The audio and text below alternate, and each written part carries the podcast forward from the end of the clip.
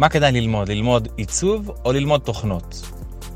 אז קודם כל, מעצבים טובים הם מחזקים את שתי היכולות האלו. מצד אחד, לדעת עיצוב טוב ולפתח חשיבה עיצובית, לדעת איך לקחת משהו ולהפוך אותו ליותר יפה, ליותר חכם, ליותר נגיש ומובן לצופה, איך אנחנו משדרים את המסרים שאנחנו רוצים לשדר, וגם לפתח חשיבה עיצובית, להבין משהו מסוים, ואומרים אליו, אני רוצה שהוא ייראה יוקרתי למשל. ואנחנו אומרים, רגע, זה עדיף לא יוקרתי, עדיף לשדר משהו טכנולוגי.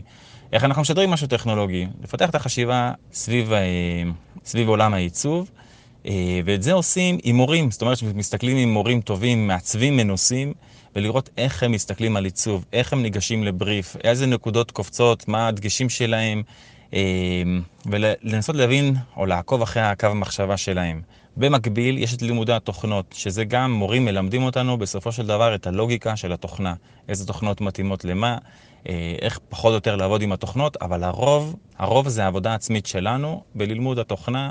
לפתוח סרטונים, לקרוא מדריכים, ולא צריך לדעת את התוכנה 100%. כשיש משהו ספציפי שרוצים לעשות, אז פותחים את גוגל, מחפשים איך אני עושה ככה וככה בתוכנה הזאת וזאת, ופותרים ככה את הדברים. אז כדאי לשים דגש מאוד חזק על עיצוב, להבין מה זה עיצוב, איך מעצבים טובים חושבים, לעקוב אחרי מעצבים טובים שמשתפים אותנו בתהליך שלהם. אה, ומצד שני, כל פעם להתקדם קצת, ללמוד עוד משהו, להכיר בתוכנה, לנסות כלים חדשים כל הזמן, ובסך הכל ליהנות מהתהליך כי זה באמת כיף.